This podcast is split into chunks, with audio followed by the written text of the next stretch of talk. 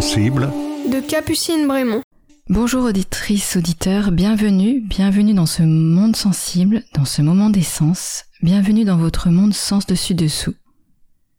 J'espère que vous êtes prêts à ne plus savoir pourquoi vous êtes là, à goûter les parfums de l'inconnu, car je vous convie à une expérience sensible pour quelques minutes, un voyage imaginaire aussi, je vous emmène dans l'imprévu. L'imprévu, celui qui ne s'improvise pas. Pas besoin d'être allongé pour entrer dans sa bulle, c'est tout à fait admis de voyager en son monde intérieur dans les transports. Une oreille en alerte si votre arrêt est dans moins de 10 minutes. Vous conduisez ou vous tenez un enfant, écoutez-moi comme une mélodie, vous plongerez une autre fois. Par contre, si 10 minutes de pause sont enviables et envisageables, écoutez-vous, écoutez ma voix. Restez à l'écoute de cette voix qui tient le fil de ce moment. Autorisez-vous à laisser grandir cet imaginaire lorsque je vous dis qu'il y a une surprise pour vous derrière une porte imaginaire. Voyez-vous déjà cette porte? Fermez les yeux si cela vous aide à imaginer. Peut-être que vous ne voyez pas de porte, mais que vous ressentez quelque chose à cette idée de porte. Ou peut-être aussi que vous avez vu plusieurs portes, ou qu'elles sont déjà entr'ouvertes ou fermées. Tout cela est OK.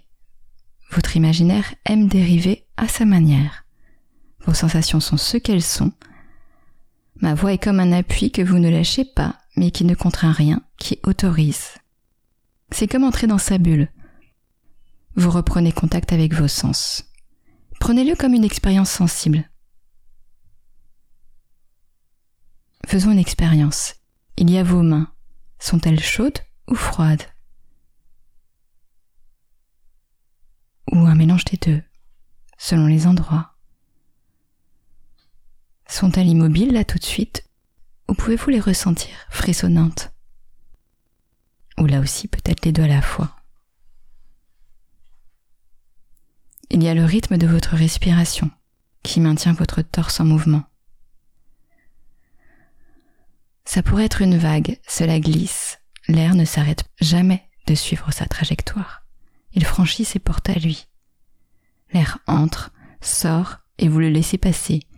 Subtil circuit, inlassable efficacité. Combien de portes avez-vous franchies jusqu'ici? Tellement quand on y pense. Quelle était la dernière? Pouvez-vous la voir? Il y a des portes surprenantes, comme celles qu'on franchit lorsqu'on saute en parachute, Il y a aussi bien sûr la porte qu'on connaît par cœur, la manière de l'activer. Mais il y a aussi les portes des cabanes et cachettes de l'enfance où l'on entre comme dans un conte. Parce que je ne sais pas si vous vous souvenez, mais on y entre vraiment comme on entre dans les histoires qui nous font rêver. Ces portes ouvrent sur des mondes merveilleux. Toutes ces portes franchies. Maintenant, Imaginez que vous êtes sur un chemin et qu'au bout de ce chemin, il y a une nouvelle porte devant vous. Approchez-vous. Pour ma part, les portes, je les touche en premier, je ne les ouvre pas tout de suite. Prenez ce temps aussi. Je ne sais pas quelle est sa couleur, comment elle se présente, grande, petite, quel matériau la compose. Est-elle fine ou épaisse, transparente ou mate? Clair ou sombre, verrouillé ou pas du tout. Attendez. Patientez avant d'ouvrir. Les portes, on les entend aussi. Grincera-t-elle ou s'ouvrira-t-elle légère comme une plume? Vous verrez bien. Ne cherchez pas. L'imprévu, je l'aime et je ne l'aime pas. Je lui ouvre la porte parfois et il m'en remercie par un cadeau de la vie. Ce n'est plus moi qui cherche à obtenir. Quand je prévois, je n'ai que ce que j'attendais. L'imprévu me donne autre chose. Ce sont toutes ces portes que j'ai ouvertes avec curiosité. Cette porte la voyez-vous devant vous? La sentez-vous? Pouvez-vous prendre un instant pour vous demander ce qui l'entoure?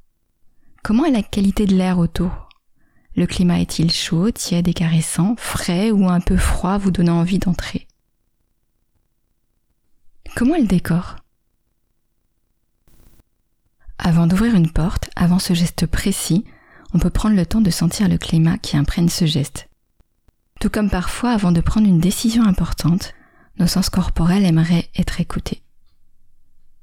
Le bon moment pour ouvrir cette porte. Ce n'est pas vraiment ce que je crois être moi qui décide ce bon moment. Ce sont mes besoins, mes habitudes et tout ce qui me traverse qui décide du moment opportun. Ça s'autorise plus que ça se décide ce moment-là. Y a-t-il un cadeau derrière la porte? Ça pourrait être un décor, un objet que vous trouvez posé sur une table par exemple et que vous pouvez saisir et garder avec vous. Ou même une personne qui vous offre sa présence derrière cette porte. Mais le plus important dans tout cela, c'est ce geste d'ouvrir cette porte, qu'on ait cette possibilité, là, maintenant, la sensation de ce geste, la confiance en la surprise. Elle est là la possibilité d'actionner son chemin. Je peux ouvrir une porte. Ouvrez-la cette porte. Ouvrez-la comme vous voulez. Entrez ou non, faites-y ce que vous voulez, le cadeau était déjà à vous de toute façon. Aussi, quand bon vous semble, si ça n'est pas déjà fait, rouvrez les yeux, reprenez contact avec ceux qui vous entourent, prenez le temps d'ajuster votre posture. Bienvenue parmi nous où il y aura toutes ces portes à franchir. Je vous en souhaite de magnifiques en commençant par celle qui va suivre en compagnie de Giuseppe Salerno et Stéphane Manet. Merci.